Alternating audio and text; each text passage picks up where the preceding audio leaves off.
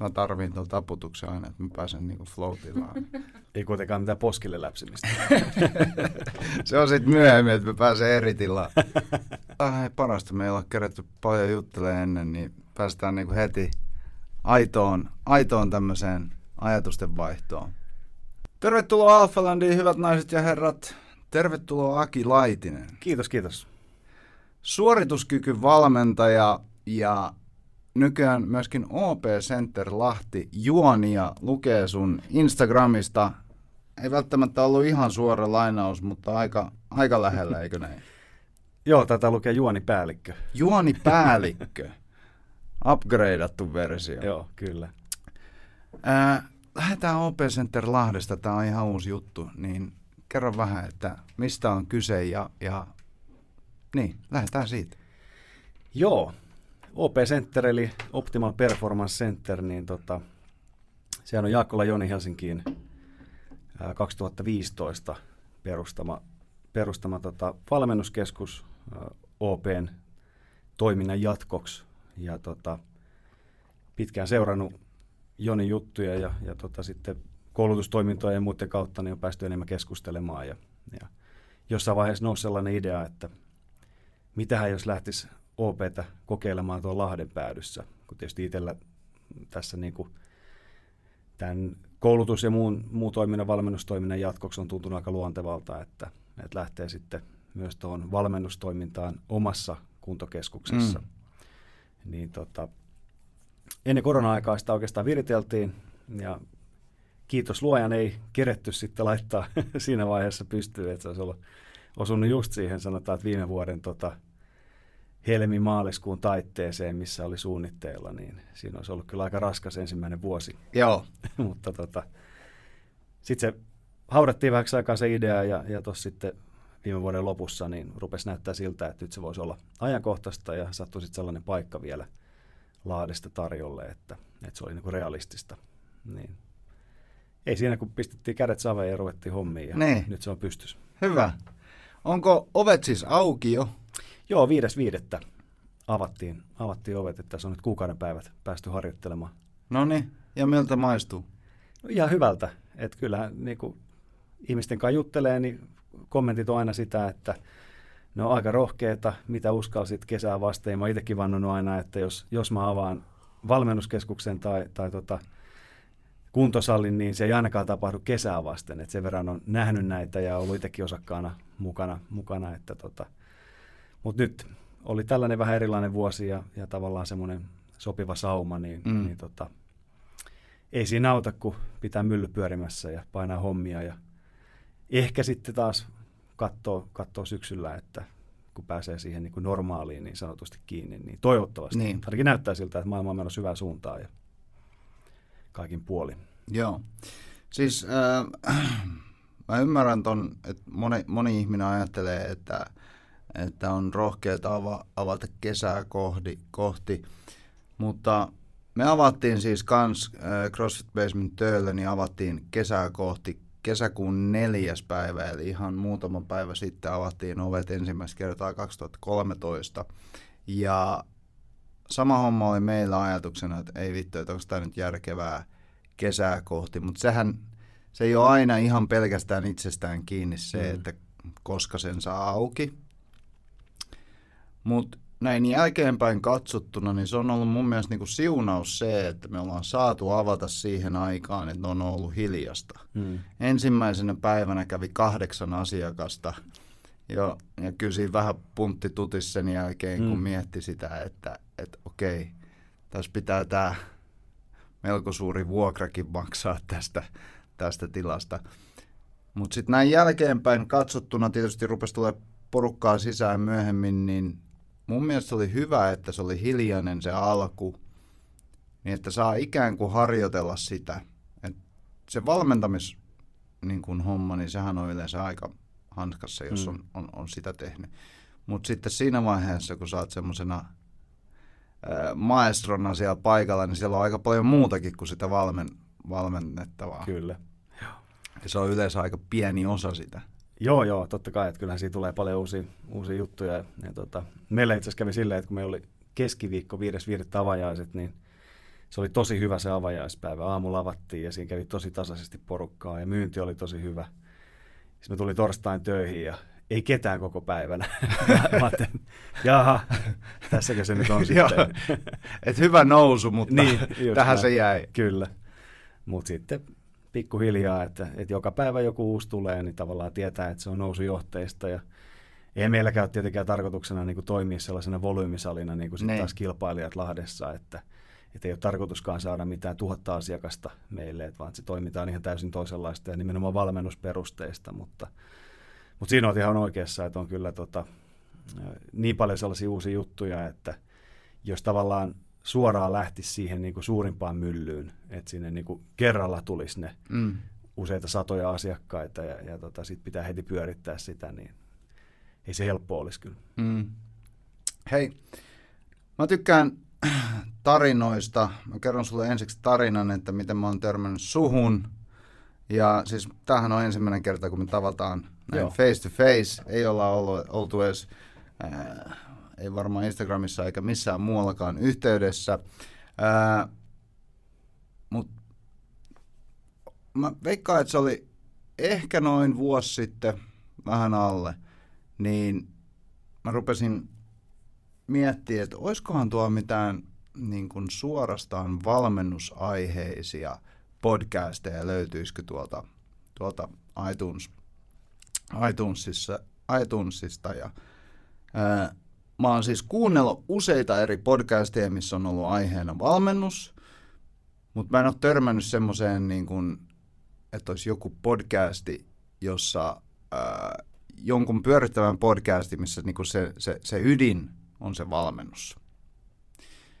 Ja sitten mä kirjoitin sinne valmennus tai valmentaja, ja sitten sieltä tuli ensimmäisenä suorituskykyvalmentaja podcasti. Ja mä katsoin, että jumalauta, että tämähän vaikuttaa mielenkiintoiselta, ja, ja tota noin, niin rupesin kuuntelemaan sitä, ja, ja todella hyvää settiä, mun täytyy sanoa. Oli, oli siis kuunnellut lähes kaikki jaksot, ja, ja, ja tosi mielenkiintoista on ollut. Mutta tota, se, se siitä mun tarinasta siirrytään sun tarinaan. Eli mikä sun tarina on tähän niin kuin valmennukseen liittyen? Mistä se on lähtöisin ja miten se on kehittynyt tähän pisteeseen, missä ollaan tänään? No kyllä se on lähtenyt joskus tota, 2000-luvun alkupuoliskolla.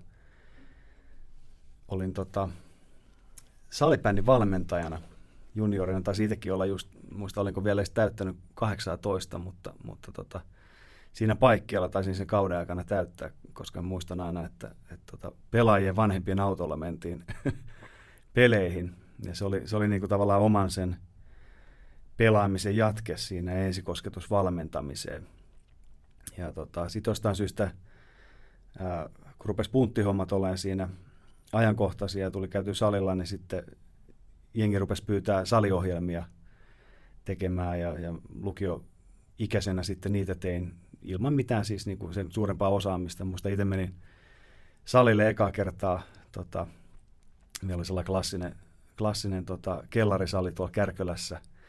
Siellä lyötiin supermassa savolaisen kirja käteen, että opiskele siitä, että, että nyt tota, pääset mukaan tähän porukkaan. Ja ja niinhän se lähti sitten niin kuin normaalistikin, että ihan päin persettä kaikki mm. tehdään siinä alussa ja, ja tota, sitten sitä samaa jako eteenpäin. Ja, sitten mä opiskelin ihan muita juttuja, siinä kansainvälistä kauppaa ja, ja tota, ää, Suomessa ja Briteissä. Ja, ja sitten kun piti töihin mennä sen koulun jälkeen, niin siinä oli vähän sellaista heikkoa aikaa tuossa 2000-luvulla siinä loppupuolella, että ei oikein ollut mitään töitä – alan töitä, niin mä sitten ajattelin siinä, että et, et, en mä tähän jää niin tule makaamaan, vaan, vaan tota, ruvetaan viemään sitten enemmän tota intohimoa eteenpäin ja menin sitten fyssaarikouluun siinä ja siihen heti alusta lähtien meillä oli semmoinen tota, osuuskunta, jossa mä olin sitten niin vastasin näistä henkilökohtaisen valmennuksen palveluista ja, ja rupesin, rupesin sitten niin kuin omalla ajalla enemmän ihan tosissaan –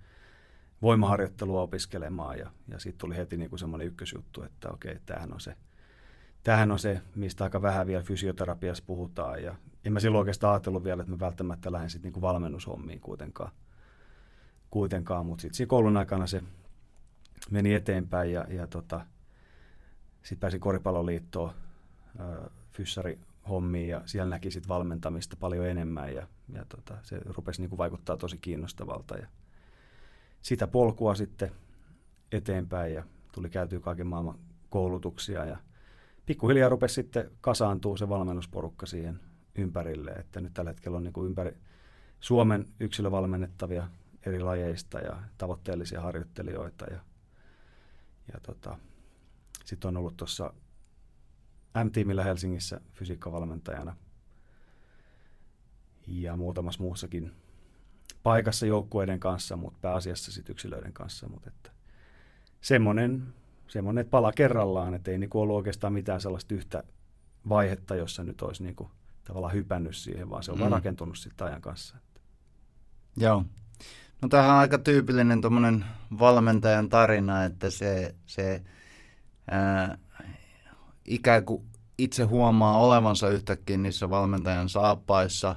Sinne ei välttämättä hakeuduta, mutta sinne päädytään jostain syystä ja, ja sitten se rupeekin kiinnostamaan se, se valmentaminen ja ehkä jopa huomaa, että se, se valmentaminen on, on suurempi intohimo kuin mitä, mitä sitten se itse urheileminen mm. tai urheilijana oleminen siinä on. Joo, no siis mä en ole koskaan ollut silleen Mä oon nyt myöhemmin kiittänyt oikeastaan onneni siitä, että mä olin aina semmoinen, että tuli treenattua montaa eri lajia. Ja sitten oli, ei nyt ihan paska, mutta aika semmoinen niin kuin keskiverto kuitenkin kaikessa. Että mm. ei mitään saumaa olisi ikinä ollut niin urheilijaksi.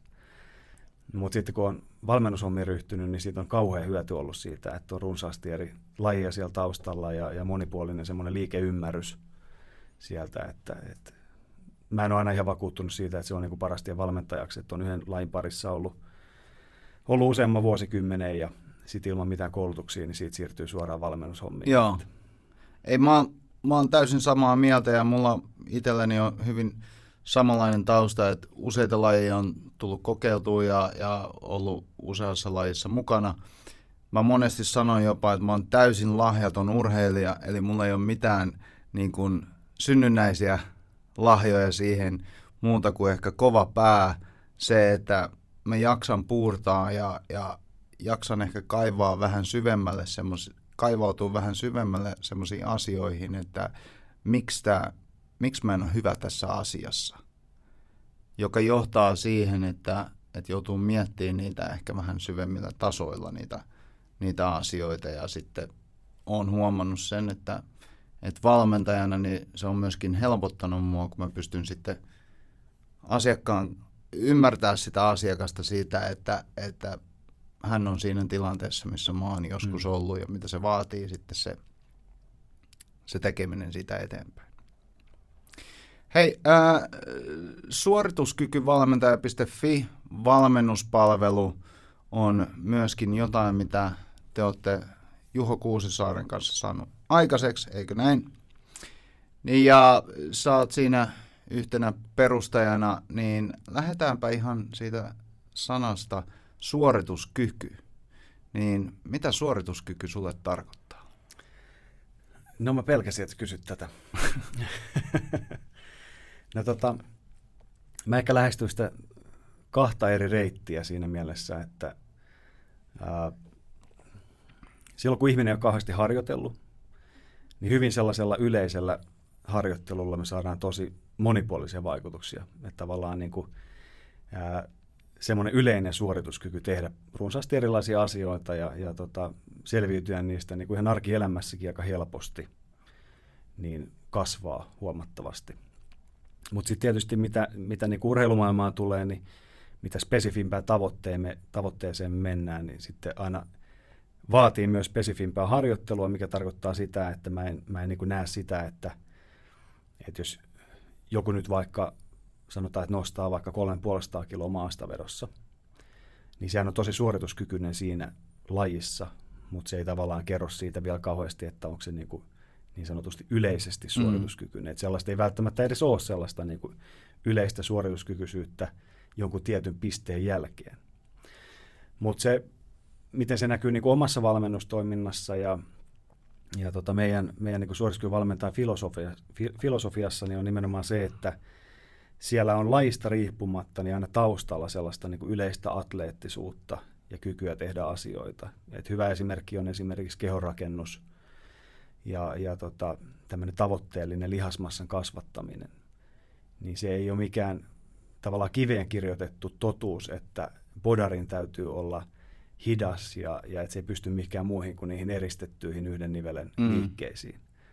Vaan että ne lihasmassan kasvattajat, mitä meillä on valmennuksessa, niin useimmiten te- tekee ihan niitä aika paljon samoja asioita kuin, kuin mitä tekee sitten taas urheilijatkin, totta kai täysin eri painotuksella, mutta että siellä on mukana sitten niin kuin esimerkiksi plyometrista harjoittelua ja, ja tämän tyylistä, että sitä niin kuin yleistä atleettisuutta, koska on huomattu, että se kantaa jo niin kuin terveysvaikutusten ja sen, sen tota harjoitusuran pitkäkestoisuuden näkökulmasta paljon pidemmälle kuin sitten taas semmoinen hyvin monotoninen, täysin spesifi harjoittelu, mm. mitä monesti just vaikka ne nyt halua tässä dissata missään nimessä niin kuin kehorakennusta tai, tai tota, lihasmassan kasvatusta, mutta, mutta se on semmoinen hyvä esimerkki, koska siellä sitten taas on niin paljon ihmisiä tekemässä sitä harjoittelua. Että.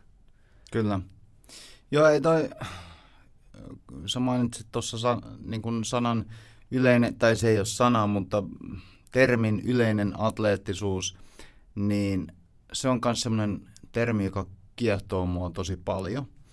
Ja ihan niin kuin sä sanoit, niin, niin, niin mulle se yleinen atleettisuus, niin jos, jos sitä pystyy nostattamaan, niin todennäköisesti se, se, se siirtovaikutus myöskin lajiin kuin lajiin, mikä se nyt sitten onkaan, niin on suuri.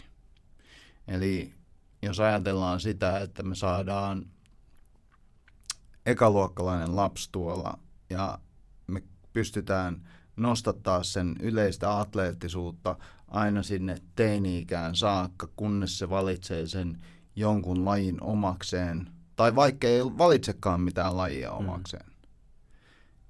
Niin se hyöty siitä yleisessä, yleisestä atleettisuudesta on, on tosi suuri. Ja se hyöty ei ole pelkästään sillä fyysisellä tasolla, koska mä näkisin, että, että, että myöskin se, se itsetunto ja se psyyke ja se, se, se niin kuin, ää, neurologia, hermosto, niin se, se kyky oppia uusia asioita on tosi, tosi tärkeä. Joo, toi on, toi on mielenkiintoinen itse asiassa loppu, mitä just sanoit, koska ennen ajateltiin silleen, että jos, jos tota, taitoharjoitteluun mietitään, niin, niin tavallaan että taidot voisi ikään kuin saturoitua, että, että jossain vaiheessa kun opetellaan jotain taitoa, niin sitten jos hirveästi sen ympärillä opetellaan muuta, niin se niin kuin häiritsee sen taidon oppimista mm. siinä lajissa. Tai, tai puhuttiin niin kuin vaikka sellaisesta oppimisesta ja poisoppimisesta, että, että on helppo oppia asioita, mutta vaikea pois oppia. Mutta onneksi siinäkin nyt ollaan nykyään sen verran fiksumpia, että ymmärretään se, että oikeastaan se, että mitä monipuolisemmin taitoja harjoitellaan, niin sitä paremmin me voidaan niitä oppia. Just näin. Ja just niin kuin voimaharjoittelun sisälläkin, että, että se, että jos mä osaan kymmenen eri variaatiota jostain liikkeestä, niin se yleensä tekee musta vaan paremman sen liikemallin ympärillä, mm-hmm. eikä sille, että se heikentäisi sit vaikka sitä pääliikemallia. Että se on kyllä nimenomaan ja nuorten, nuorten osalta niin ehdottomasti totta kai monipuolinen harjoittelu ja siitä on paljon hyötyä myös sitten tulee urheilija tai ei. Että eihän se voi olla meidän tarkoitus myöskään, että me niinku kaikista nuorista leivotaan urheilijoita. Mutta... Ei missään nimessä. Ja siis mun mielestä toi on just, just se, missä me mennään väärin, kun me ajatellaan, tai, tai siis sanotaan näin, että moni vanhempi karsastaa ehkä vähän sitä, että, että nuoret niin kuin harjoittelee semmoista urheilullisuutta ja harjoittelee tavoitteellisesti että et se tarkoittaisi, että niistä pakotettaisiin urheilijoita. Mun mielestä sillä ei ole mitään tekemistä sen mm. asian kanssa, koska varmasti jokainen ymmärtää sen verran, että siinä vaiheessa, kun se nuori tekee sen oman päätöksensä ja on ikään kuin sen ikäinen, että se rupeaa tekemään niitä omia päätöksiä, niin ei se enää kuuntele isänsä tai äitiinsä sen mm. suhteen, että mitä se tekee, vaan se tekee sitä asiaa. Mutta jos me ollaan ky- pystytty antaa sille ikään kuin lahjana se atleettisuus, vähän niin kuin se, että sä annat lahjana lapselle sen, sen toisen kielen kotona, niin se, että miten se käyttää sitä, niin sehän on sitten taas sen asia. Niin, ei ainakaan tule sellaista tilannetta sitten, että jos vaikka 14-vuotiaana rupeaa kiinnostaakin se jalkapallon pelaaminen tavoitteellisemmin, että tavallaan se, että me oltaisiin niin kuin vanhempina estetty se mm. aikaisempi kehitys siellä. Että toki lapsia nyt osaa paljon aikaisemminkin jo kertoa sen, että mikä sitten kiinnostaa. Että jos jos niin kuin enemmän kiinnostaa pianon soitto kuin jalkapallon pelaaminen, Totta niin kai. ei silloin kannata viedä sinne. Ei, mutta siitäkin saattaa kumminkin olla hyötyä, jos ajatellaan näin kansainterveydellisesti, että et, et, koska monellehan se, se liikunnan harrastaminen loppuu sen takia, että se on vastenmielistä ja se vastenmielisyys, kun sitä puretaan pienempiin osiin, niin löytyy siitä, että se on, siellä on tapahtunut jotain esimerkiksi ää, liikunnan tunnilla, missä ne on kokenut, että ne on huonoja tai mm. epäpäteviä siinä asiassa. Niin jos me pystytään antaa niille se lahja siitä, että niillä on sitä suorituskykyä ja, ja, ja kyky oppii uusia fyysisiä taitoja, niin silloin se todennäköisesti näin niin kuin lyhyellä matikalla ja, ja, ja munijärjellä, niin se, se saattaisi kantaa sitten eteenpäin myöskin. Kyllä. Mun mielestä on myös siistiä, että me pystytään paljon tuota samaa tekemään aikuisharjoittelijoiden kanssa. Mm. Et, et siellä on niinku hirvittävä määrä, kun mietitään, että minkä takia ihmiset ei liiku, niin siellä on nimenomaan hirvittävä määrä sellaisia tosi negatiivisia kokemuksia koululiikunnasta ja, ja tota, omasta kyvykkyydestä. Ylipäätään se niin kuin liikuntasuhde on tavallaan vääristynyt, koska ne odotukset on ihan vääränlaisia, mitä itselle asetetaan. Mm. Et helposti just katsotaan katsotaan sosiaalista mediaa, että okei, että siellä on tollaisia liikkuu ja kaikki pistää sieltä aina omat parhaat muuvinsa esille. Joo. Ja niin sitten kun semmoinen liikkumaton ihminen vertailee, että enhän mä kehtaa lähteä tuonne, niin, niin semmoinen ihminen, kun äh, monesti käytetään sellaista termiä, että, että, ollaan, niin kuin, että pelastetaan sielu voimaharjoittelulla, että kun me saadaan se ihminen ajettua siihen prosessiin, jossa se rupeaa luottaa siihen omaan itteensä ja siihen, että sillä on kyky oli sitten niin kuin 30 tai 50 tai 70, mm. niin on kyky opetella uusia asioita ja tavallaan sit omista lähtökohdista käsin kehittyä, niin kun se näkee sen itseluottamuksen kasvun siinä ihmisessä. Se on mun mielestä yksi parhaita juttuja, mitä voimaharjoittelu pystyy Joo, tarjoamaan just näin. Ja se voimaharjoittelussa se on vielä tosi konkreettista se, Nimenomaan. että sä näet sen, että et, äh, välttämättä se, että sä pelaat jalkapalloa vaikka, niin sä et, sä et näe konkreettisesti sitä, että miten sen kehityt siinä lajissa. Mutta voimaharjoittelussa se on tosi konkreettista, kun sä näet, että okei, nyt tämä paino, joka tuntuu vielä pari viikkoa sitten tuntui tosi raskaalta, niin se ei tunnukaan niin mm. raskaalta enää. Ja mä pystyn tekemään lisää toista, tai mä pystyn kenties lisäämään sinne painoja, niin, Kyllä. niin, niin sitä kautta se kon- konkretia ja kun siinä on yleensä vielä kaksi nimenomaan, että siinä on tavallaan tekniikkaelementti. Mä tykkään käyttää paljon videoita. Valmennettavat sellaiset, ketkä aloittaa harjoittelun, niin aina inhoa sitä, että kuvataan. Mm. Mutta sitten kun ne näkee sen, että mitä siinä tekniikan kehittymisessä tapahtuu, plus sitten se voimatasojen kehittyminen, niin siinä on kaksi tosi hyvää elementtiä. Et niin hyvää kuin esimerkiksi aerobinen liikunta on, mutta se ihmiselle ei tavallaan aina osoita niin suoraan sitä, että kun käydään lenkillä, että miten se kunto sitten kohoo. Totta kai alkuvaiheessa Joo. tulee selkeitä vaikutuksia ja nähdään, että okei, no nyt mä pystyn juoksemaan. Mm. Mutta sitten se monella menee vähän helpommin siihen, siihen että sitten vedetään niitä samoja rundeja. Mutta totta kai, koska siinä harvemmin sit esimerkiksi otetaan valmennusta, kun sitten taas voimaharjoittelussa, jos on valmennus mukana, niin sen saa ihan eri levelille nopeammin Joo. sen toiminnan. Ja sitten just tuossa, kun sä mainitsit videon käytöstä, niin, niin, niin parasta videon käytössä on se, että sä pystyt luomaan siihen ikään kuin kun yhden aistin lisää. Eli, eli jos mä sanon sulle, että, että Aki, että ö, sun pitäisi siirtää olkapäitä vähän enemmän taaksepäin, kun sä lähdet tekemään sitä maastavetoa, niin se kuulee sen ja sitten se kuvittelee sen omassa päässään. Sä voit näyttää sille jopa sen asian, sitten se kuulee sen, pystyy kuvittelemaan ja näkee sen. Mutta sitten kun sä näytät vielä sen siitä videolta ja video pystyy hidastamaan, hmm. niin sä pystyt ihan vaan scrollaamaan sillä kädellä, että hei, huomaat sä, että tässä tapahtuu tämä juttu. Hmm. Totta. Ja lähes poikkeuksetta, niin mä oon huomannut sen, että mun valmennettavilta niin on tullut kiitosta siitä just nimenomaan siitä, että hei, että toi oli tosi hyvä toi videojuttu. että sä käytit sitä. Joo, joo. Sitten kun ihminen on itse siinä videolla, niin se on vielä paljon hel- helpompi sitten niin kuin samaistua. Joo. Ja se näkee, se näkee sen, sen, niin kuin sen virheen, mm. että, että missä se tapahtuu, kun et se vaan vähän abstraktisti joutuu kuvittelemaan sen. Niin, Kyllä. Niin, näin. Suorituskyky oli yksi osa sitä, mikä piti selittää, niin selitä sitten valmentaja. Mikä on valmentaja ja mikä on sun mielestä valmennusta?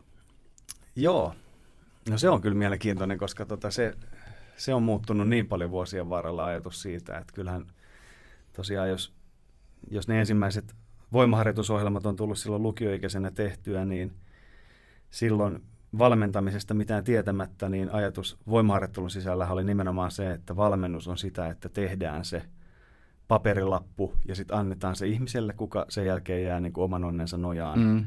Ja sitten jos, jos harjoittelu ei mene niin kuin se oli siihen lapulle ajateltu, niin vika on sitten valmennettavassa. Mutta kyllä nykyään, nykyään ajattelen silleen, että, tai me ollaan tätä nyt niin paljon, eniten tietysti Kuusisaaren Juhon kanssa ollaan palloteltu, kun näitä koulutuksiakin ollaan, ollaan sitten rakennettu, että mitä se valmentaminen on, niin, niin kyllä se semmoinen prosessi on, josta tavallaan voimaharjoittelun näkökulmasta etenkin, niin se homma lähtee liikkeelle vasta siinä vaiheessa, kun me ollaan saatu riittävästi tietoa sieltä, eli, eli puhutaan tällaisesta niin kuin esiin nousevasta informaatiosta, johon me reagoidaan valmentajina. Et se, että me tehdään se harjoitusohjelma, se vaikka ensimmäinen sykli, niin sehän on täysin ennustamista. Mm. Se on sellaista, niin kuin, että okei, me tiedetään jotain sieltä ihmisen harjoitustaustasta, me ollaan voitu testaa sitä erilaisilla liikkeillä. Me, meillä on niin kuin joku lähtökohta, että aina valitaan se lähtöpiste. Mutta sitten vasta kun me lähdetään valmentamaan ja viikko viikolta me saadaan tietoa siitä, että miten se harjoittelu etenee, miten se ihminen vastaa siihen annettuun volyymiin ja intensiteettiin, mitä me tehdään, niin sitten kun me koko ajan säädetään sitä siinä matkan varrella, ja plus sitten tietysti kaikki nämä muut sellaiset, mitä ihmisen elämässä tapahtuu, mihin me joudutaan sitten reagoimaan, niin, niin se on niin kuin valmentamista. Et se, se on sitä, että se kuulostaa reagoinnilta, mutta oikeasti se on niin kuin proaktiivista työtä, koska me kuitenkin sen informaation perusteella koko ajan tehdään päätöksiä silleen, että me oltaisiin siellä. Ei nyt voi sanoa, sanoa niin kuin, että kehityksen huipulla jatkuvasti, mutta että tavallaan että pyritään kuitenkin olemaan siinä niin kuin ajassa kiinni jatkuvasti, mm. niin sehän on valmentajan tehtävä. Että, että kaikki tämä, mitä me tehdään paperille ja annetaan tai sähköisiin valmennusalustoihin, niin, niin se on vain ennustamista. Mm. Valmentaja on vähän niin kuin säätäjä siinä. Mm, kyllä. se hieno säätää sitä. Ei, tota, to, toi mitä sä sanoit, niin ää, että se ei ole, se, se ei ole reaktiivista. Se, sehän tavallaan on reaktiivista, mutta sulla on ikään kuin valmiina jo se reaktio. Sä oot ajatellut sitä niin kuin if-then-kaavan mukaan, että sä tiedät, että jos tämä tapahtuu, niin silloin me reagoidaan näin. Mm, mm. Ja sehän on niin kuin mun mielestä se, se, se yksi tärkeä taito siinä. Ää, va, miten tärkeänä sä pidät valmentajan vuorovaikutustaidot? No kyllä ne on ehdottoman, ehdottoman siellä niin kuin kärkikastissa, etenkin jos ajatellaan ää, sellaista pitkäkestosta valmennussuhdetta, että ää, mitäkin voin myöntää ihan suoraan, että on sellaisia valmennussuhteita itsellä olla, mitkä on kaatunut siihen, että se on niin kuin mun osalta ollut vaan liian huonoa kommunikointia. Mm. Että mä oon niin kuin liikaa jättänyt tavallaan, että, että jos yhtään valmennettavalle tulee se fiilis, että, että, että se on niin kuin hänen harteillaan viedä sitä prosessia eteenpäin, niin, niin silloin ollaan jo epäonnistuttu. Että kyllä se vuosi vuodelta se on niin osoittanut, osoittautunut tärkeämmäksi se kommunikaatio ja, ja se, että se pitää olla yhteisesti sovittua, että molemmilla on niin kuin samat odotukset siitä. Et valmentajakaan ei tietenkään voi olla, että jos ajatellaan, että on vaikka, sanotaan, että vaikka 20 valmennettavaa, niin ei se voi ihan olla silleen, että jokaisen kanssa toimitaan silleen, kun se valmennettava haluaa, vaan että pitää jotkut rajat olla, minkä sisällä mennään.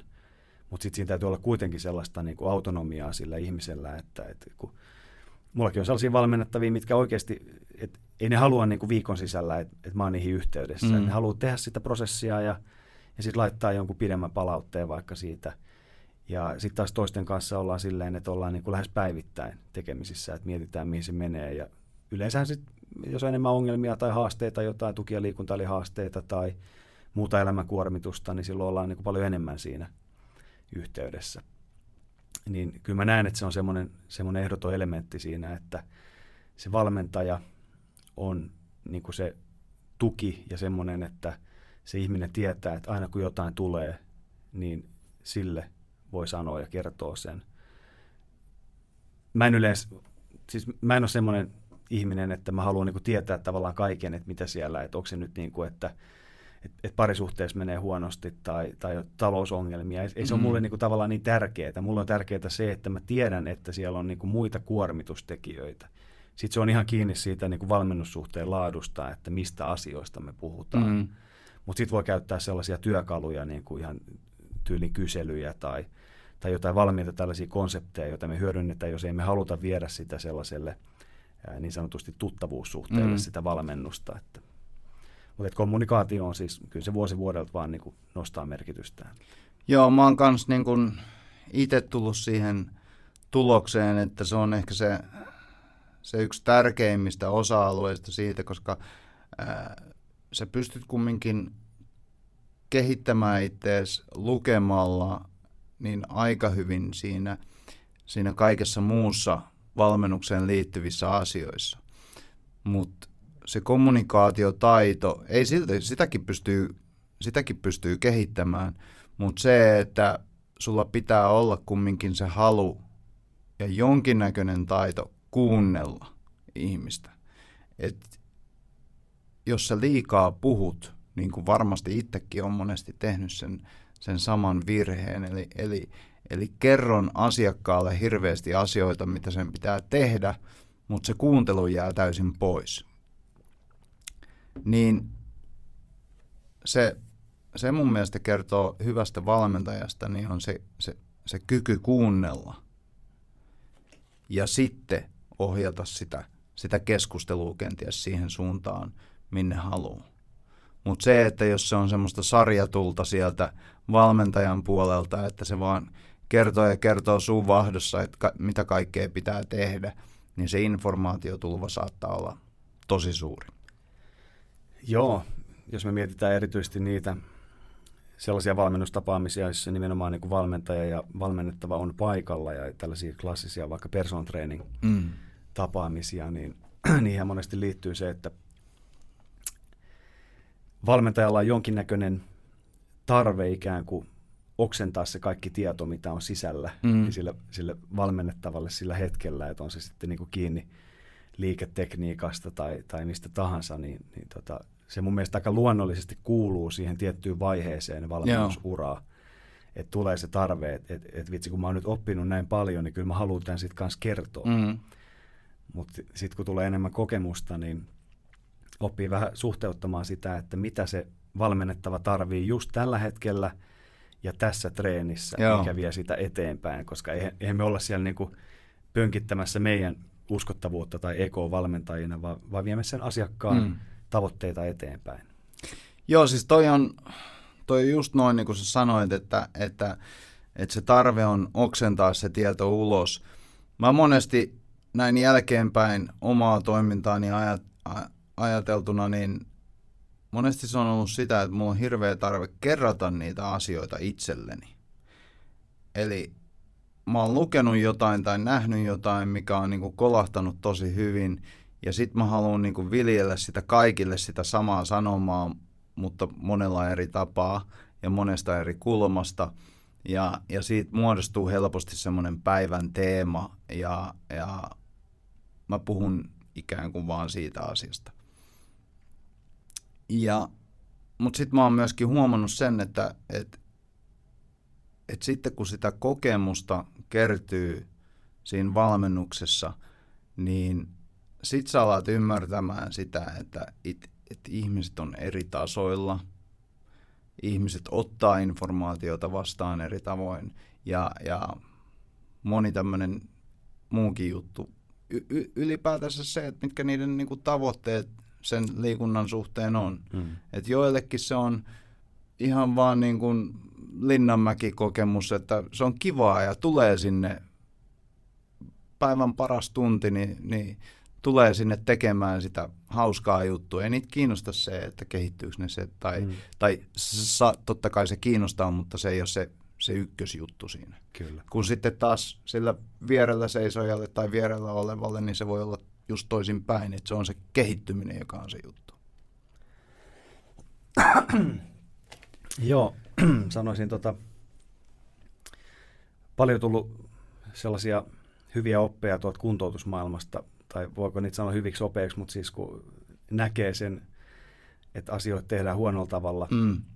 Ja yksi on semmoinen, mun mielestä varmaan voi olla PT-maailmassa samaakin, mutta fysioterapiassa nyt etenkin on törmännyt siihen, että meillä on kova tarve fysioterapeutteina selittää asioita ihmisille, vaikkei meillä olisi mitään hajukaa siitä, että johtuuko joku asia oikein siitä, että et, et niin kuin, on vaikea myöntää sitä, että mä en tiedä, tai että et, et, niin kuin, et mä en tässä hetkessä ja tällä informaatiolla voi vielä antaa vastausta siihen. Mm. Se, on, se on tavallaan se yksi, yksi semmoinen, ja, ja sitten vähän suojellaan sitä omaa tietämättömyyttä sillä, että, että kauheasti niin kuin selitetään asioita sen ympäriltä ja, ja sellaisia, mit, mit, mit, mistä se asiakas ei sinällään tietenkään voi tietää Joo. juurikaan.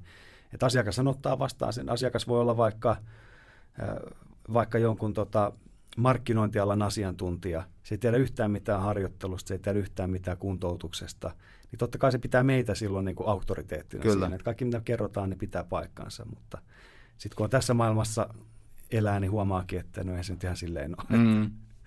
Ja sitten yksi, yksi semmoinen tosi, missä on ollut myös paljon tekemistä itsellä on se, että, että kun ihminen tulee ja sillä on tiettyjä käsityksiä asioista, on se kuntoutuksesta tai valmennuksesta, niin mun tehtävä ei ole niin kuin ensimmäisellä kerralla oikoa niitä käsityksiä, koska se on ihan hirveätä keskustella ihmisen kanssa, joka tavallaan lyttää kaiken sen, mitä sä koko ajan sanot, mm. ja sitten kertoo sen mukamasta totuuden siihen eteen, että mä enemmän haluan silleen, että kun se ihminen tulee siihen mun prosessiin mukaan, niin me vaan niin kuin askel kerrallaan se oppii tavallaan hyväksymään sen, että on varmasti monia eri teitä, samaan tulokseen, mutta sitten kun mä luotan tähän prosessiin ja tähän ihmiseen, niin mä pääsen sinne loppuun mm. asti.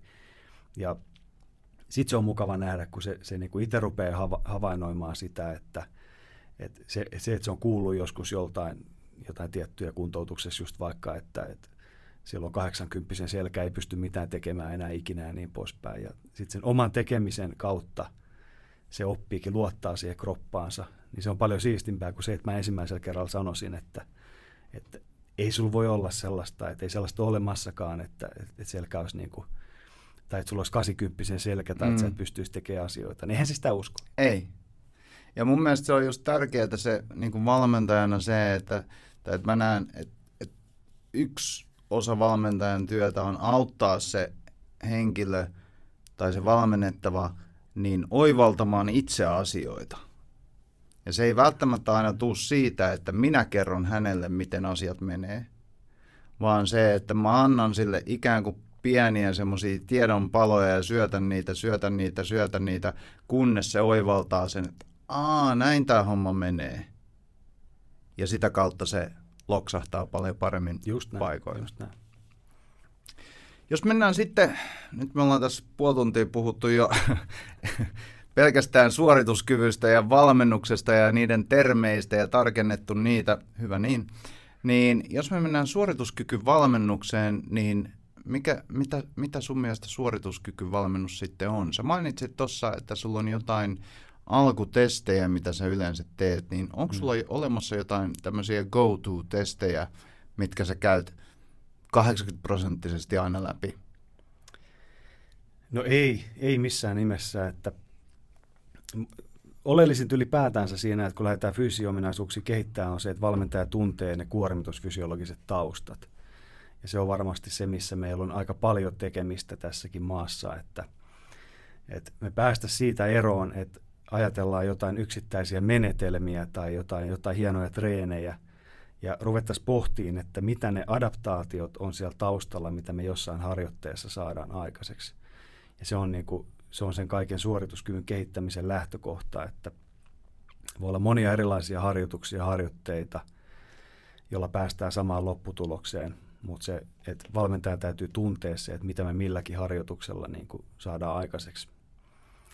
Ja samaa tietysti testaamisessa, että ei ole, ei ole niin kuin olemassa mitään sellaisia tiettyjä testejä, joita olisi ihan välttämätöntä seurata, vaan että jokainen valmentaja tietenkin rakentaa sitten sen oman palettinsa. Ja jos, taas jos mä voimaharjoittelua ajattelen, koska sitä kaikkien eniten valmennan, niin siinä yllättävän vähän tarvii mitään testaamista, koska me ollaan oikeastaan koko ajan tietoisia siitä, että missä mennään, niin, missä mennään miten se rauta liikkuu ja niin poispäin. Sitten kun tulee mukaan enemmän nopeusominaisuuksia, niin sitten täytyy testata vähän enemmän. Mitä enemmän on suunnanmuutosvaatimuksia lajissa esimerkiksi, niin, niin tarvitaan taas uudenlaisia testejä ja niin poispäin. Mutta kyllä se kaikki pitää aina suunnitella sit yksilöllisesti. Ja mä uskon siihen, että mahdollisimman vähän testataan. Mä oon, mä oon nähnyt sellaisia siis useamman lajin parissa, missä mennään leirille ja käytetään kaksi päivää testaamiseen. Mm. Mä en sitä oikein ymmärrä. Me, me voidaan käyttää niin kuin puoli päivää testaamiseen ja käytetään sitten puolitoista päivää mieluummin siihen, että kehitytään. Mm. Et se on ihan muutamia sellaisia ominaisuuksia, mitä on hyvä seurata. Ja sehän on aina testaamisen olennaista, että on se sitten mikä tahansa testi, ää, että se valmentaja pystyy keräämään siitä dataa sitten pitkällä aikavälillä. Ja se, että se, tavallaan että vakioidaan ne olosuhteet, vakioidaan ne, mitä tehdään siellä, niin, niin se on tärkeää. Ja, ja sitten totta kai testeissä sit on sellaisia niin, kuin niin sanottuja golden standard-testejä, jotka, jotka on niin kuin todettu hyvin luotettaviksi ja toistettaviksi, niin kyllähän siihen kannattaa perehtyä siihen, että Mitkä on semmoisia, mitä sä puhut golden standard-testeistä? no siis et, Enitenhän se liittyy siihen, että silloin kun me mitataan jotain tiettyä fyysistä niin kuin tavallaan yksinkertaista liikettä, niin ne on aika helppoja pitää toistettavina ja, ja tota, monesti kun treenataan samoissa paikoissa, niin voidaan tehdä ne samoilla alustoilla ja niin poispäin. Mutta mitä enemmän just mennään sit siihen, että lajissa on vaikka arvaamattomia elementtejä, että on tällaista, että sen, sen pelkän niin fyysisten ominaisuuksien lisäksi on kognitiivisia vaatimuksia, eli, eli urheilijan täytyy tehdä mm. päätöksiä liikkumisesta, niin sitä vaikeampi niitä on testata millään tällaisilla niin kuin standardoiduilla testeillä, vaan sitten me joudutaan luottaa siihen, että meillä on, on nimenomaan tavallaan puhtaasti se fyysinen puoli, voidaan testata tiettyjä suunnanmuutosjuttuja, mutta sitten täytyy olla enemmän sitä valmentajaluovuutta ja, ja kykyä nähdä, että miten se sitten siirtyy sinne niin kuin lajisuorittamiseen. Että ei se, sekä on millään tavalla aina sanottua, että jos nyt vaikka ää, viisloikassa kehitytään tai jossain tietyssä muussa tällaisessa ää, yksittäisessä testiliikkeessä, niin että se vielä menee sinne suoritukseen. Usein mitä simppelimpi suoritus, niin sitä enemmän se siirtyy, mitä enemmän siinä on elementtejä, mitä teknisempää se on, niin sitä enemmän siinä on myös epävarmuutta, että onko siitä mitään hyötyä. Joo. Joo, ei, toi on niin kuin hyvin sanottu, että, että että keskitytään vaan niin kuin siihen tekemiseen ja ikään kuin lähestytään semmoisella niin kuin kasvun ajattelutavalla vaan, että pyritään tekemään asioita vähän paremmin kuin viime kerralla, niin, niin, niin hyvin suurella todennäköisyydellä se sitten vie siihen oikeaan suuntaan, mihin, mihin halutaan mennä. Te järjestätte paljon koulutuksia suorituskykyvalmentaja.fi porukan kanssa. Onko teitä muita kuin sinä ja Juho mukana siinä? No me perustettiin siis minä, Juho ja sitten Antti Pokki oli siinä mukana. Okay. Ja tota, se koko homma lähti siitä, kun me havainnoitiin, että ei oikein Suomessa ole sellaista koulutusta, mikä yhdistäisi eri fyysisiä ominaisuuksia ja, ja nimenomaan niin kuin nopeusteholajin painotuksilla. Niin me rakenneltiin silloin, silloin sitten viime vuosikymmenen lopulla sitä, niin semmoisen puolisen vuotta sitä ensimmäistä koulutusta, joka oli kolmen viikonlopun sellainen suorituskyvalmentajakoulutus nimellä hienosti kulkeva. Ja tota, huomattiin, että sille oli paikkaansa ja, ja se meni mukavasti. Ja nyt valitettavastihan siinä kävi sitten heti silleen, että, että sitten iski korona siinä päälle ja me, meille se oli oikeastaan onni. Me sitten ruvettiin rakentaa tuota verkkoalustaa ja pienempiä viikonloppukoulutuksia ja niin poispäin. Ja nyt meillä on ihan mukava paletti ollut jo, jo niitä siinä sitten mukana ja, ja tota, nyt kaiken maailman online-seminaareja ja muita. Että kyllä siitä pikkuhiljaa, että Haastehan on siinä, että kun kerkeisi kaikkea tehdä, mitä haluaa. No sepä se. Sehän on, on just näin, että ideoita monesti yrittäjille riittää, mutta, mutta sitten loppuu aika kesken, kun, kun elämä tulee ja realiteetit tulee vastaan siinä, että mitä kaikkea kerkeä sitten niin, kyllä. tekemään. Ja nyt täytyy sanoa vielä siis, kun kysyit sitä, että ketä muita on, niin tällä hetkellä on sitten Veijo Jukka, kuka on ihan, ihan loistava fysiikkavalmentaja ja osteopaatti tuosta Espoosta. Ja, ja tota, Immusen Velu on meillä sitten semmoisena nörttiosastona, eli tota, Velu on äärimmäisen kiinnostunut nimenomaan teoreettisesta puolesta erityisesti ja on, on myös hyvä voimavalmentaja, mutta, mutta on kattaus ihan mukavasti kasvanut, että nyt on semmoinen neljä viisi aktiivista tyyppiä siinä koko ajan mukana tekemässä. Joo, se on tärkeää, että siinä on ää, ei pelkästään eri lajien osa, osaajia, mutta eri osa-alueiden, mm. niin kun, et, et, kun sä puhuit siitä, että on, on joku nörtti mukana ja, ja joku sitten, joka osaa jotain muuta tämmöistä, niin itse on myöskin huomannut sen, että, että on tosi tärkeää se, että siellä on mukana joku, jolla on sitä liiketoiminnallista osaamista vähän enemmän ja jota kiinnostaa vähän enemmän se puoli, kun että jos on pelkästään ikään kuin semmoisia, jotka on kiinnostuneita urhe- itse urheilemisesta, niin se ei välttämättä sitten Siis se on, se on niin totta, että, että varmasti monta hyvää ideaa on nimenomaan siihen hautautunut, että sitten tulee ne liiketoiminnan realiteetit mm. siellä vastaan. Ja, ja tota, kyllä mekin ollaan eräänlaisessa murrosvaiheessa tässä, että just, just tuossa viikolla puhuttiin jätkien kanssa, että, että nyt, nyt me ollaan aika helposti päästy nyt tähän pisteeseen ja ollaan siinä vaiheessa niin kuin monille yrityksille ja hyville ideoille sitten käy, että, että jos ei sitä niin kuin viedä taas astetta eteenpäin, niin sitten se vaan hautautuu kaiken Joo. muun työn ja kaiken muun alle sinne. Se pitää koko ajan olla semmoinen tuli perseen alla, Kyllä. että nyt mennään, että ei saa, ei saa missään vaiheessa tulla semmoinen, se on aavistuksen stressaavaa se, että pitää koko ajan viedä eteenpäin, mutta on kyllä se myöskin palkitsee, palkitsee hyvin. Kyllä.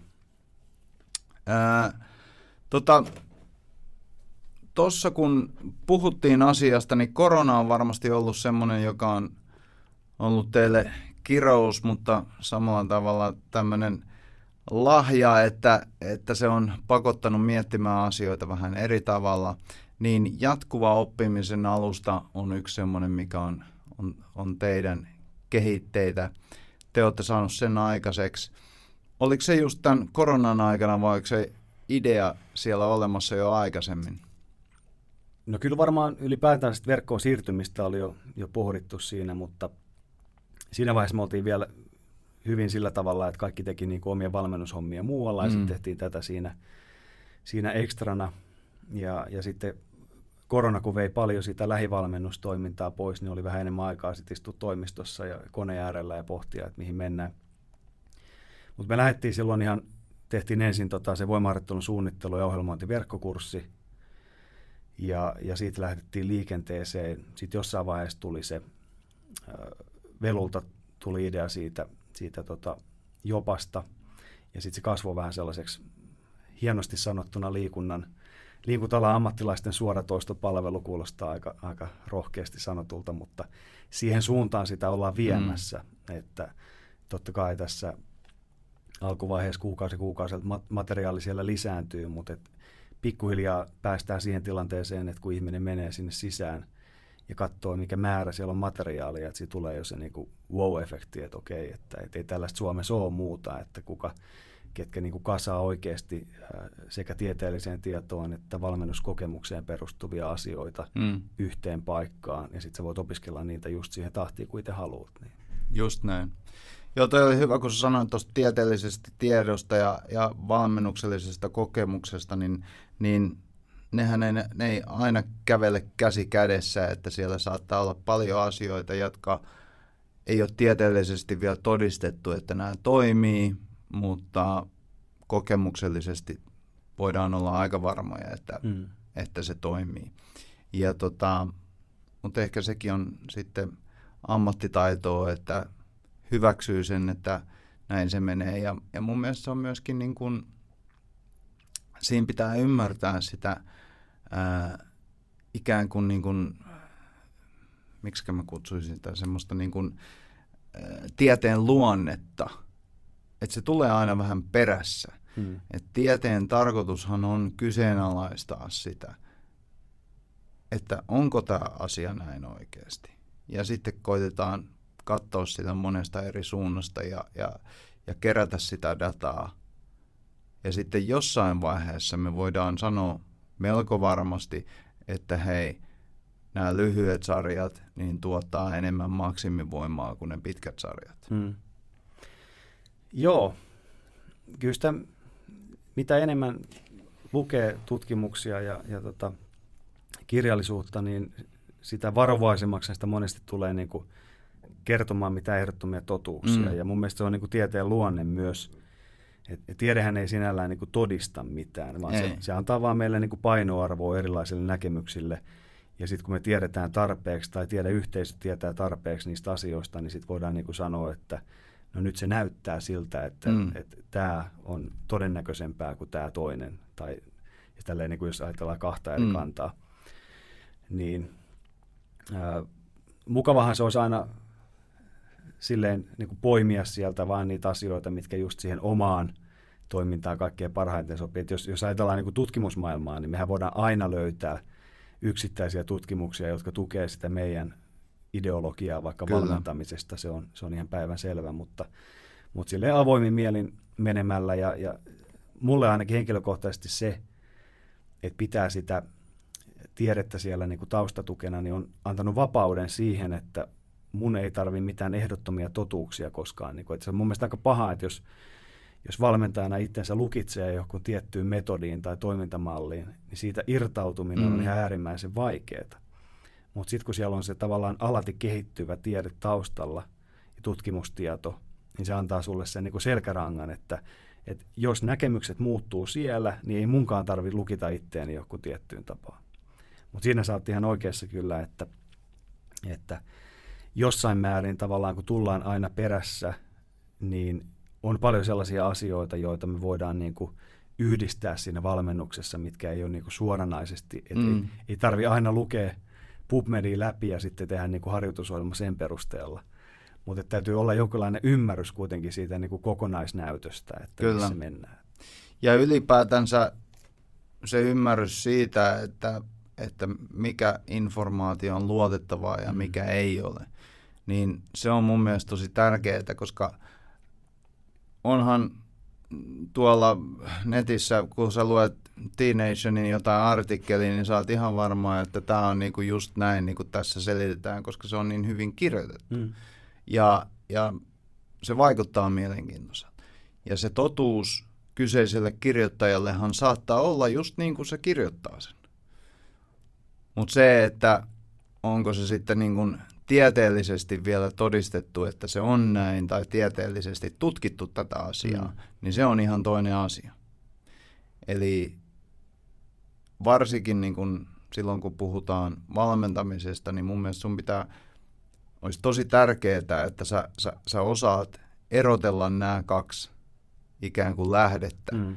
Että okei, että tuolla oli tuommoinen mielenkiintoinen asia, että voidaan kokeilla sitä, että toimiiko se vai ei. Ja sitten tuo toisessa paikassa, niin siellä on aika paljon dataa sen suhteen jo olemassa, että tämä toimii, niin mm. tietää näiden eron. Se on just näin, ja, ja sitten kaksi sellaista tärkeää asiaa pitää muistaa aina siellä, että hyvät kehittyy aina, mm. eli tavallaan hyvät kehittyy valmennuksesta huolimatta. Joo. Ja usein on se, että mitä korkeamman profiilin valmentaja sä oot, niin sitä niin kuin parempia urheilijoita sulla on jo valmiiksi mm. siinä sapluunassa. Et se ei vielä niin kuin tarkoita, että just ne sun metodit on välttämättä niitä parhaimpia. Ja, Ja toinen on se, että sit jos me käytetään äh, dopingaineita, niin se antaa huomattavan edun siinä harjoittelussa. Eli huonollakin harjoittelulla saa hyviä tuloksia. Kyllä. Nämä on sellaisia, mitkä niin kuin voimailuskenessä erityisesti helposti unohtuu. Mm. Että ajatellaan, että kun jollain valmentajalla on niin kuin todella menestyviä, hyviä urheilijoita, että se nyt johtuu automaattisesti mm. siitä, että on vaan niin hyvä tämä valmentaja, mutta ei se välttämättä ole niin. Ei, ja sitten sama se, että kun varsinkin tämmöisessä sosiaalisen median aikakaudessa, niin kun verrataan voimatuloksia, niin mun mielestä toi, mitä sanoit tuossa noista doping-aineista, niin, niin, niin pitää muistaa, että kehen sä itse asiassa vertaat. Mm. Vertaat sä itseäsi puhtaaseen urheilijaan ja sitten vertaat sä maailman huippuun ittees mm. vai mihin se vertaat? Et, et, sekin tuntuu vähän hassulta välillä, kun, kun tota, joku, joku ei osaa olla tyytyväinen siihen omaan maastavetotulokseensa, että se on saavuttanut sen, vaan heti on vertaamassa, että joo, mutta ei tämä ole mitään Dimitri Klokovin verrattuna, niin, vaikka hän nyt ei hirveästi maastavetoa teekään, mutta joka tapauksessa. Niin että he, heti ikään kuin dissataan se oma, oma, oma niin kuin tulos sillä, että sä vertaat olympia kakkoseen ittees niin kuin painonnostossa. Kyllä, kyllä. Just se näin, ja toi on yksi, yksi niistä valmentajan tehtäviä tietenkin, että sitten niin kuin pystyy osoittamaan sille valmennettavalle sen, sen oman polun ja sen prosessin, että missä se on kehittynyt. Et se on, suotakoon ne paineet ammattiurheilijoille ja silloin kun joudutaan mm. kilpailemaan, niin totta kai silloin vertaillaan ja että missä mennään. Pitää koko ajan niin kuin tietää, että mikä se oma taso on. Mutta, mutta sitten kun harjoitellaan huvikseen, niin kyllä, kyllä silloin täytyy vain vertailla sitä siihen omaan aikaisempaan toimintaan. Kyllä. Ja sitten huomata, huomioida myöskin se laji siinä, että et, et, et, jos se jääkiekkoilijana vertaat omia voimatasojaan johonkin voimailijaan, niin ne saattaa olla vielä tosi kaukana toisistaan. Mutta valmentajan tehtävä on mun mielestä niin kuin osoittaa tai jollain tavalla pystyy osoittaa, että hei, että tämä tulos, mikä sulla on tässä, niin se on jääkiekkoilijoihin mm. verrattuna aika hyvä. Kyllä, joo. Et sä oot ihan kärkikastissa kenties jääkiekkoilijoissa, tai sitten sä oot keskivaiheella tai, tai näin näissä voimatuloksissa, että, että kun niitä löytyy kumminkin erilaisia voimastandardeja siitä, että hmm. Ehdottomasti joo, siis kyllä yksi, yksi hyvä tapa on tutustua lajianalyyseihin ja katsoa, että minkälaisia rautoja keskimäärin vaikka ö, maailman kärjessä liikutetaan ja sitten kun huomataankin, että no, et eihän siellä, jos jossain sekalajissa liikutellaan vaikka kyykyssä 1-1,3 kertaa omaa kehonpainoa, mm. niin, niin tota, kyllä se aina pettymykseltä tuntuu, jos vertailee maailman parhaisiin voimanostajia. Ehdottomasti joo. Se tuntuu vähän kaukaiselta niin. silloin, että no en mä nyt sitten olekaan vahva. joo, mutta sitten taas jos vertaa, vertaa, vertaa itteensä niin kuin sen oman lajin parissa, niin se saattaakin olla hmm. se, että sulla on 1,5 kertainen penkkitulos, niin se saattaa tuntua, että joo, mutta en mä ole vielä 200 kilossa. Mm. Mutta sitten jos sä katsot, että hei, nämä muut niin nostaa ehkä 1-1,2 kertaa oman painon, niin, niin, niin se, se lohduttaa vähän. Ja muuttaa sitä perspektiiviä, että mistä suunnasta sitä niin kuin katsoo. Mm. Koska mm. se just, että jos se voimataso menee sitten liian isoksi, niin se ei välttämättä enää sitten hyödytä sua siellä pelikentillä. Ei, ja sehän on aina jostain pois, että, että on helppo nostaa aikuisen miehen penkkitulos sataseen, mutta mm. sitten jos nostetaan penkkitulos 140 160, niin se ajankäyttö on jo ihan toista siinä, että sitten se on aina jostain pois kuitenkin. Kyllä, joo. Hei, tota, äh, mikä on semmoinen asia, mistä sä oot muuttanut mieltään, sanotaan viime viiden vuoden aikana? No nyt pistit kyllä paha.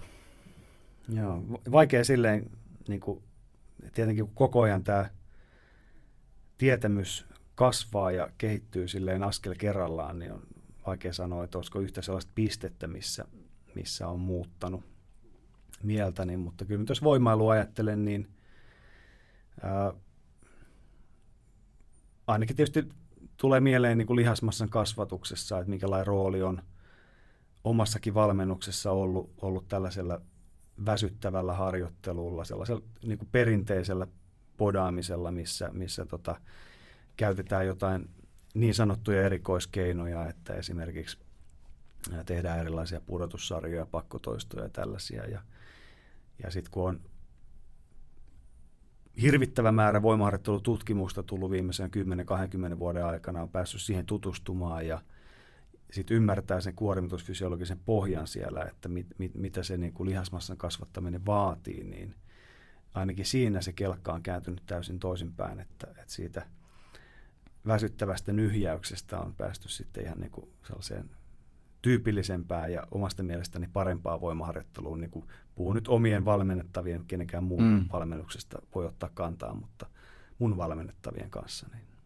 Anna joku konkreettinen esimerkki siitä, että mikä on, äh, kun sä puhuit siitä, niin anna joku konkreettinen esimerkki.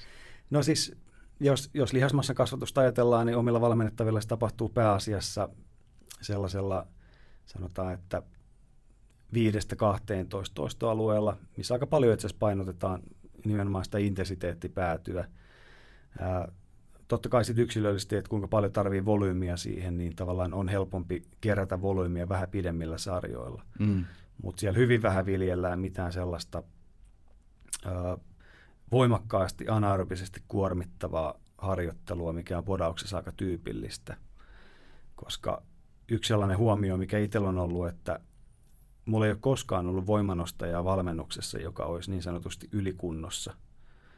Mutta sen sijaan aika paljon tulee näitä tyyppejä fitnesskenestä ja, ja tota, ihan vain sellaisesta omaehtoisesta tavoitteellisesta lihasmassan kasvatuksesta, jotka on hyvin loppupalaneita. Ja se on ihan luonnollista, että silloin kun me painotetaan sellaista niin sanottua hapottavaa harjoittelua, niin se on elimistölle huomattavasti kuormittavampaa mm. kuin esimerkiksi maksimivoimaharjoittelu.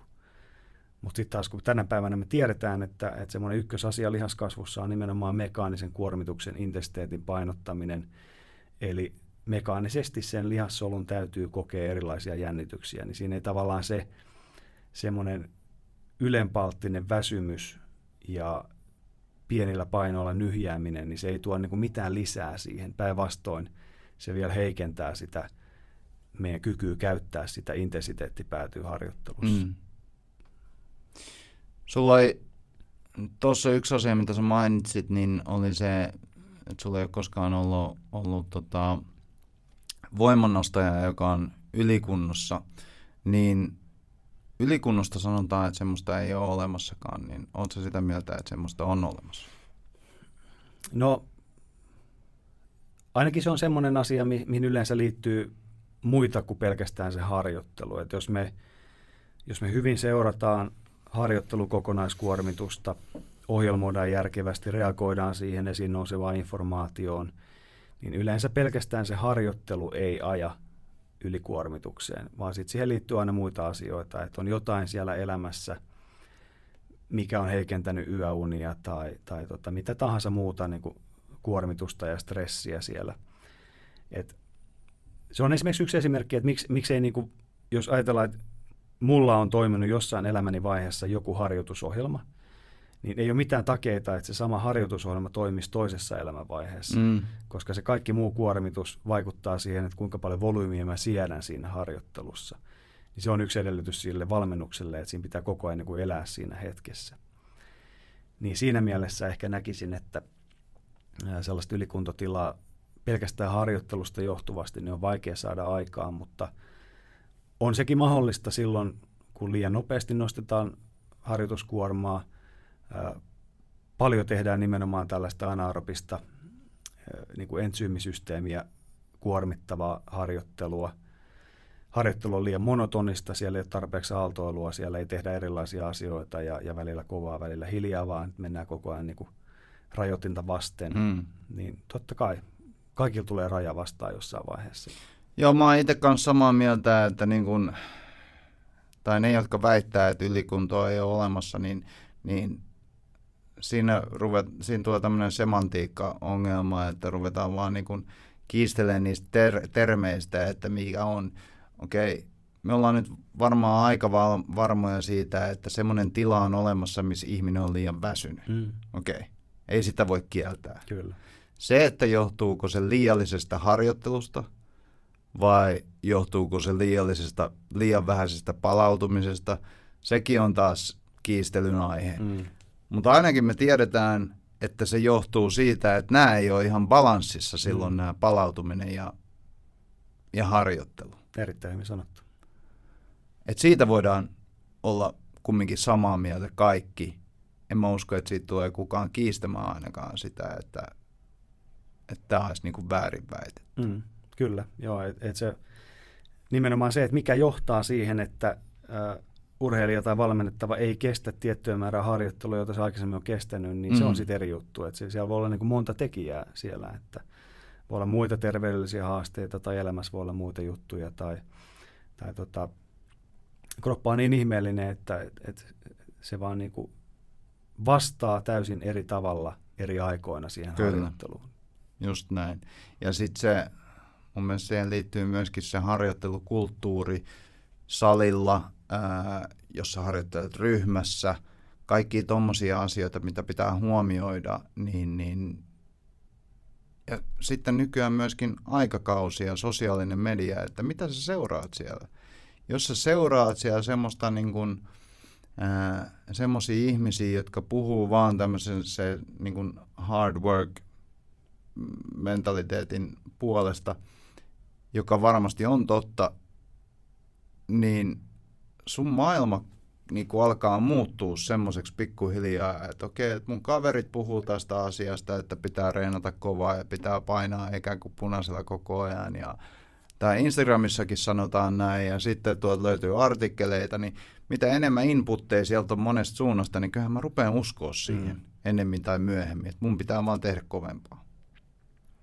Ja helposti vielä se tapahtuu semmoisessa vaiheessa, jos, jolloin se kehittyminen on niin kuin mm. nousujohteista. Se vähän niin kuin, siinä lähtee vähän niin kuin mopo keuliin sen asian suhteen.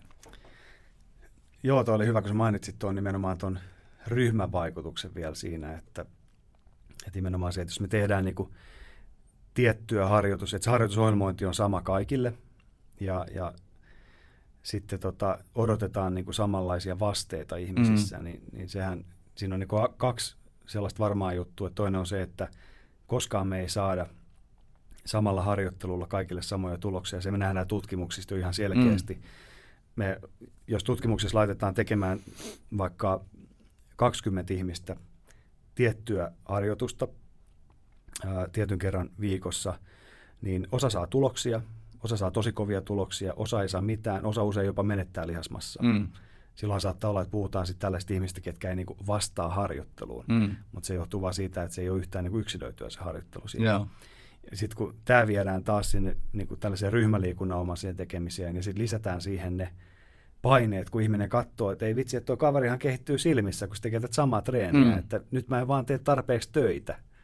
Niin sitten sit tavallaan voi olla se kierre, että lähdetään vielä enemmän, tuodaan jotain lisää sinne ja kohta ollaan ihan rikki. Joo, se, se lähtee hel- helposti ja, ja, ja varsinkin just semmoisessa vaiheessa, jos, jos se harjoittelu on, on tosi alkuvaiheessa se, että kun voimaharjoittelun adaptaatio tulee alussa tosi nopeastikin, mm. että sä saatat tuplata sen sun maastavetotuloksen ja, ja sä innostut siitä, että okei, no vittu, nythän tämä vasta lähtee käsistä tämä mun, mun kehittyminen. Niin se on se, niin kuin se helposti vaarallinen vaihe, ne ensimmäiset kaksi vuotta siinä. Oo. Kaikki PT tietää sen tilanteen, että kun ää, tulee semmoinen ihminen, joka kaipaa elämäntapamuutosta ja se on, se on istunut 20 vuotta sohvalla ja toimistotyössä – ja se päättää, että nyt se muuttuu se homma. Mm. Ja sitten se tulee sanoa sulle, kun sä oot pt siinä, että, että nyt mä haluan viisi kertaa viikossa treeniä ja ruokavalio, jossa on 1500 kilokaloria päivässä. Joo. Sit, siitä kun me lähdetään niinku keskustelemaan, Kyllä. missähän se kultainen keskitie on. Niin. Tämä on just se vaihe, missä mun pitää antaa niitä oivalluksia niin, sinne, että, että näin. Aki Laitinen, kerro ihmisille, mistä sut löytää. Joo, äh, Instagramista kannattaa tietenkin ensin seurata suorituskykyvalmentajaa ja, ja tota, sitten mut henkilökohtaisesti löytää A-laitinen nimellä sieltä. Samoin Facebookista ja, ja tota, vanhaa kunnon sähköpostiakin saa laittaa akiat suorituskykyvalmentaja.fi, niin vastaan kaikkiin meileihin kyllä. No niin, käykää sieltä katsomassa. Tämä on, mä oon seurannut sua jo jonkin aikaa ja mun mielestä niin sun, sun kontentti on ollut tosi mielenkiintoista ja, ja, ja teidän siis suorituskykyvalmentaja.fi kontentti on ollut tosi hyvä, niin, niin, niin oikein mielenkiintoista, niin kehotan ihmisiä käymään seuraamassa. Yes, loistavaa. Yes. Morjes. Moi.